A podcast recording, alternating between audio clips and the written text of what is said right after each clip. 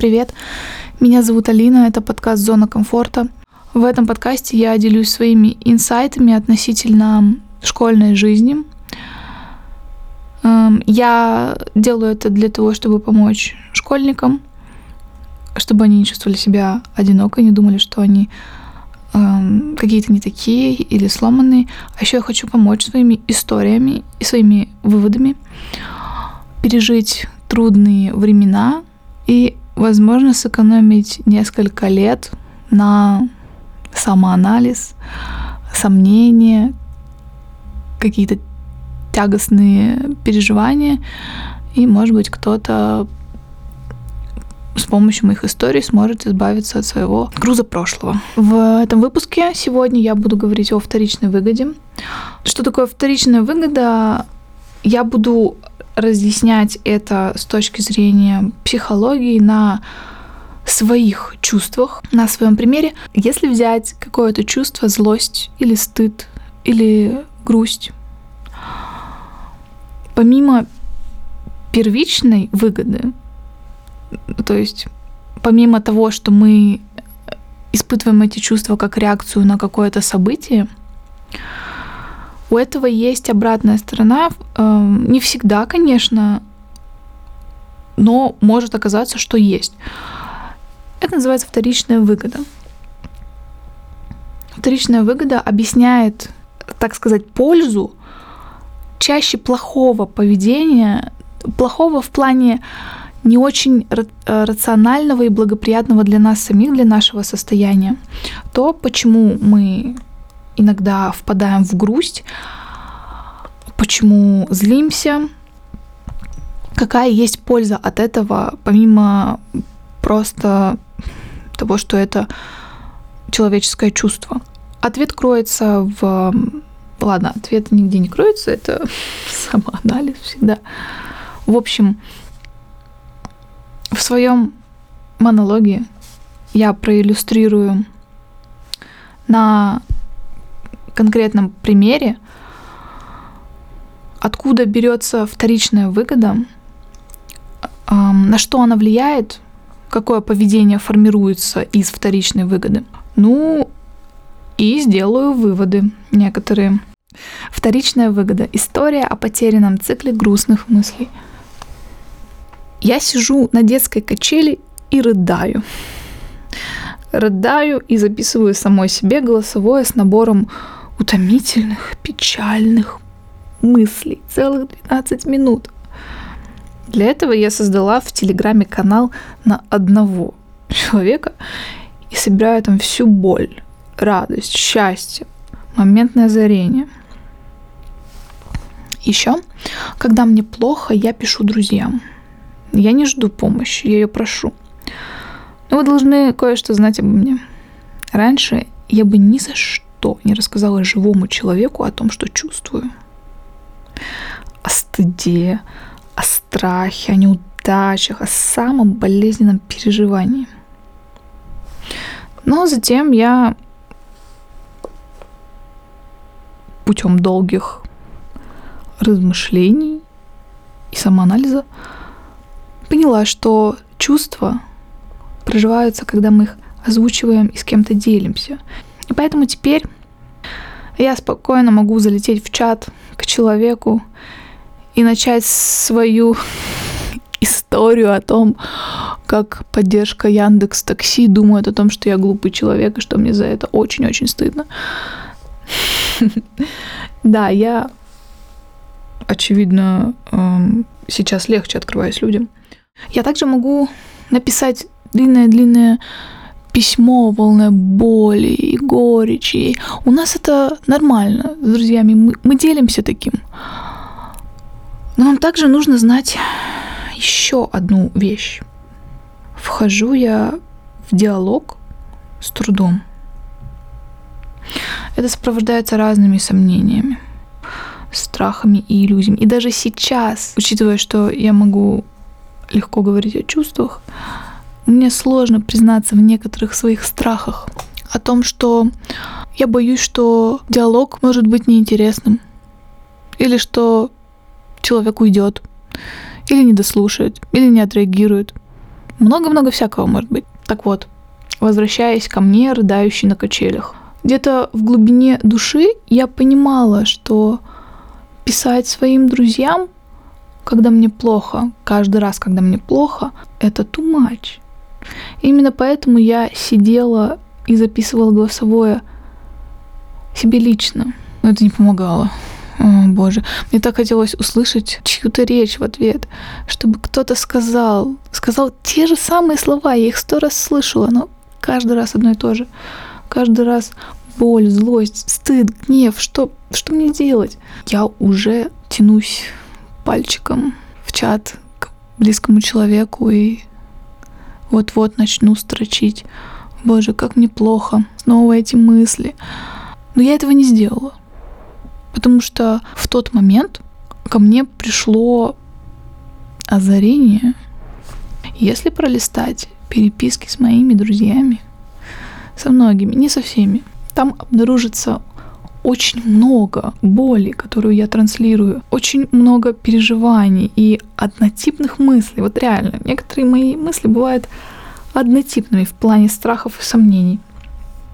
Я думаю, пока мои слезы медленно высыхают на щеке, я что, всегда так общаюсь с друзьями? Почему я это делаю? И я начала анализировать, а почему так? Почему я чаще начинаю диалог о своих негативных, реально цикличных мыслей, которые постоянно в моей голове раз за разом возникают, и я их кручу, как белочка крутит свое колесо. Почему так? Думаю. А что идет после того, как я расскажу друзьям о своем состоянии? Да, они супер поддерживающие. Они говорят очень добрые и позитивные слова. Они выслушивают меня. Вот, вот оно, они, они выслушивают меня. Они никуда не убегают, это очень важно. Они не оставляют меня, и именно это цепляет, потому что какой у меня есть страх, если возвратиться в начало? У меня есть страх, что в диалоге меня оставят. А когда я говорю о своих переживаниях, то я легализую внимание, как будто бы если я говорю о том, что мне плохо, человек не оставит меня. Потому что, ну, какой нормальный человек оставит своего друга в плохом состоянии? Я это знаю. И поэтому таким способом я удерживаю диалог. Потому что... А почему? Дальше идет мысль. Потому что другого способа... Я знаю другие способы, но другие способы кажутся... А вдруг не получится? А ведь если я не буду говорить, о своих переживаниях и играть на чувстве жалости, то люди оставят меня. Я таким образом их притягиваю к себе, удерживаю. Это звучит, возможно, очень сурово и жестоко, но на самом деле это тонкая, тонкая работа бессознательного и установок. В тот момент, э, когда во мне случился вот этот мыслительный процесс, я не стала писать в очередной раз своим друзьям о том, как мне плохо. И, кстати, плохо перестало быть. Я подумала, я же знаю этих людей давно, и они дружат со мной, они меня не оставят. Может быть, мне стоит подумать о чем-нибудь совершенно другом, попробовать другую какую-то историю. И знаете, это сработало. Если я перестану использовать свой обычный способ и попробую дать возможность себе быть тем, кем я являюсь, и рассказывать, например, какие-то обычные истории, и не бояться того, что они уйдут или покинут меня. Я начала действовать по-другому. В тот момент, вот буквально в тот момент появилось во мне какое-то новое, новые нейрончики, новые связи, новые убеждения, новые установки, которые реально можно вот чуть ли не физически потрогать вот это новое убеждение, поддержать его, пощупать и положить обратно в свою головочку и действовать дальше. Поведение сразу меняется. Это не значит, что я теперь вообще не говорю людям о своих проблемах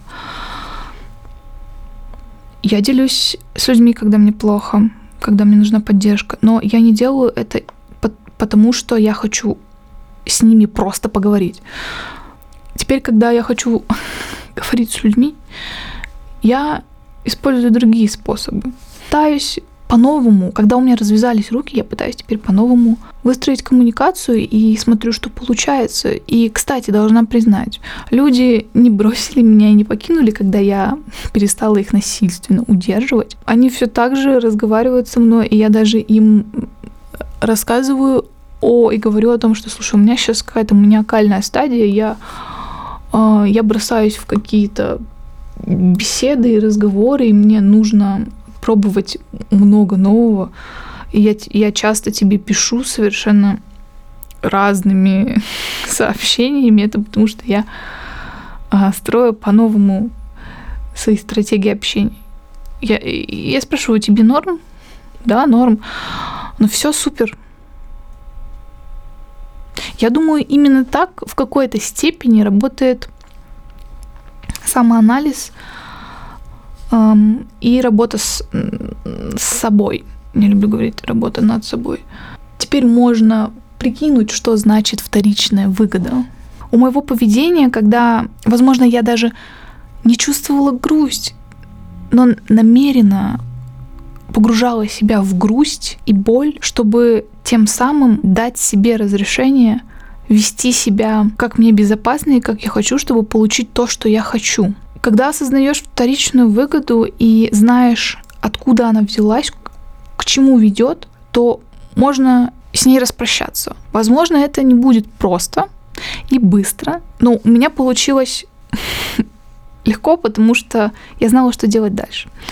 Но если у вас есть вторичная выгода в каком-то чувстве или где-то еще, ее важно проработать, важно проанализировать ее, найти ее истоки, ответить на вопрос, зачем она есть, что она мне дает и почему без нее я, я не могу. Потом может оказаться, что можете, что без нее можно, если найти другие какие-то способы и стратегии в поведении, если найти какой-то другой пример, чтобы получить то, что нужно, не используя эту вторичную выгоду и не делая себе плохо при этом. О вторичной выгоде можно, наверное, много говорить и отдельно разбирать случаи. У меня вторичная выгода наблюдалась не только в этом чувстве, и она наблюдалась в этом чувстве, но она влияла еще и на другое поведение, на, в смысле, в другой сфере она тоже была полезна. И эту вторичную выгоду я тоже э, проработала. Если интересно, я могу продолжить эту тему о вторичной выгоде и рассказать другие свои истории, ситуации и как вот у меня это происходило. Спасибо, что послушали. Мне очень понравилось делиться этим с вами. Спасибо, приходите еще, слушайте, делитесь с друзьями и не, не забывайте, пожалуйста, оставлять отзывы и комментарии, чтобы я знала, что делаю это. И просто так. Спасибо, до новых встреч.